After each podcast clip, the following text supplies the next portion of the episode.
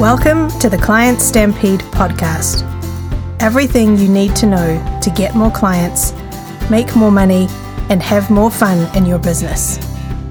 I'm your host, Julie Guest. Episode 71 The Irish Pocket Money Lesson. This is a story that I want to share with you about my last Irish Christmas vacation. So there I was, in blustery but freezing Belfast, out braving the cold and the throngs of mad post Christmas shoppers.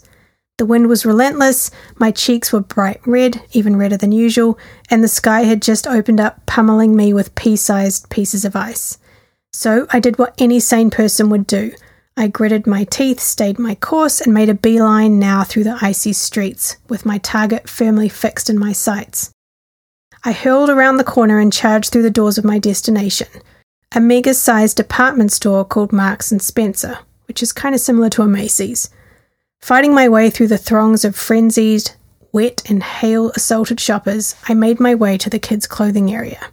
I did manage to find what I was looking for a cool sweater for my daughter, one with patchwork elbows made of ridiculously soft Irish wool.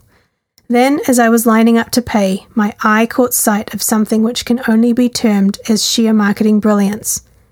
It was a sign strategically placed to catch the attention of anyone under three foot tall right next to where mom would be forced to stand in line for the next 10 minutes at checkout. Here's all the sign said pocket money. That's Irish speak for allowance. Beneath it was a series of bins with at least 35 different ways to separate kids from their precious weekly allowance with all kinds of useful, colourful trinkets. Absolutely brilliant marketing, and here's why. First of all, the sign specifically targets kids to buy stuff using their own money. This sign is not meant for adults to read it, it wasn't even at our height. Secondly, the sign is located in the area most moms and kids visit, in the kids' clothing section. Most kids hate clothes shopping and get dragged there under duress.